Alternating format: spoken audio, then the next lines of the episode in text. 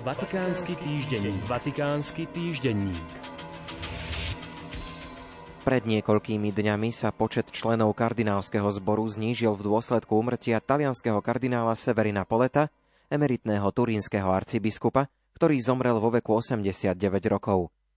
Myslím na tohto brata, ktorý strávil svoj život ako pastier svetého Božieho ľudu, najprv ako farár v Kasale, pozorný k a oddaný svojej práci v duchu evanieliového zdieľania, potom ako biskup vo Fosinane, ktorý sa venoval najmä rodinám, mladým ľuďom a podpore katechézy. Bol blízko kňazom a dával podnety pre evangelizáciu, a to aj prostredníctvom významných verejných podujatí, uviedol pontifik vo svojom kondolenčnom telegrame adresovanom súčasnému arcibiskupovi Turína.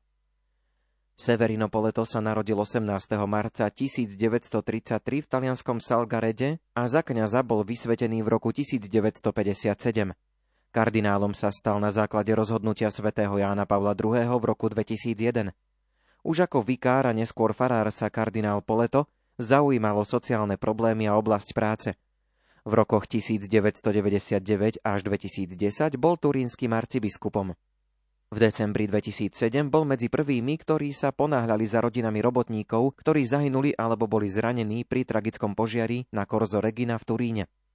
Po jeho smrti má kardinálske kolegium celkovo 126 kardinálov voličov a 98 nevoličov, teda kardinálov starších než 80 rokov.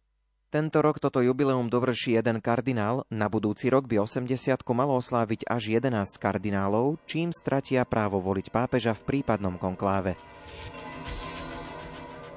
Svetý otec František tento týždeň vymenoval 63-ročného monsignora Pavla Luka Brajda, vedúceho kancelárie na štátnom sekretariáte, za člena kolégia apoštolských protonotárov de numero.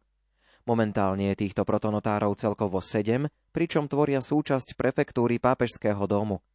Súčasne bol tiež zverejnený rozhovor, ktorý pápež poskytol španielským novinám ABC, konkrétne jeho dvom novinárom Julianovi Kvirosovi a Javierovi Martínez Brokalovi.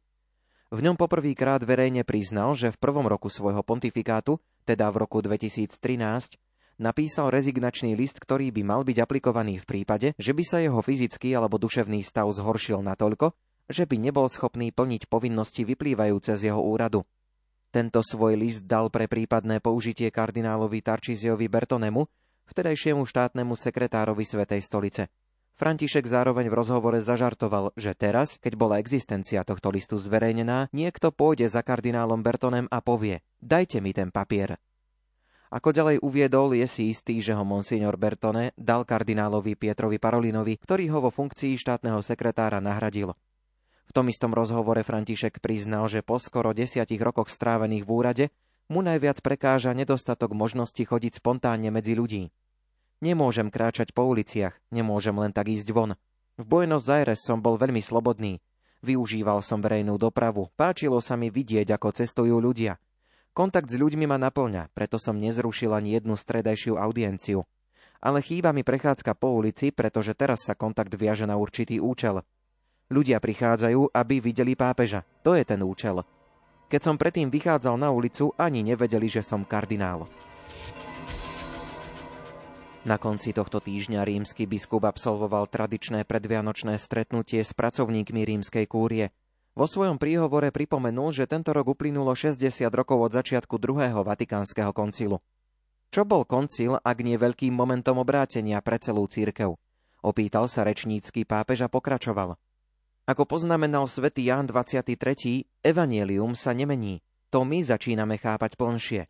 Obrátenie, ktoré koncil podnietilo, bolo snahou lepšie pochopiť evanielium a urobiť ho relevantným, živým a účinným v našej dobe.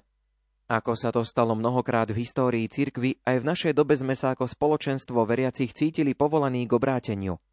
Tento proces nie je ani zďaleka dokončený. Naša súčasná úvaha o cirkevnej synodalite je ovocím nášho presvedčenia, že proces chápania Kristovho posolstva sa nikdy nekončí, ale neustále nás vyzýva – konštatoval pápež František a na záver predvianočného stretnutia venoval prítomným dary.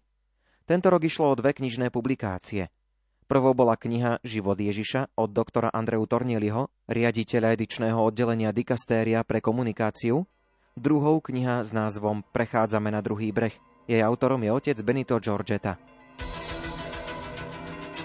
Vatikánsky týždenník. Vatikánsky týždenník.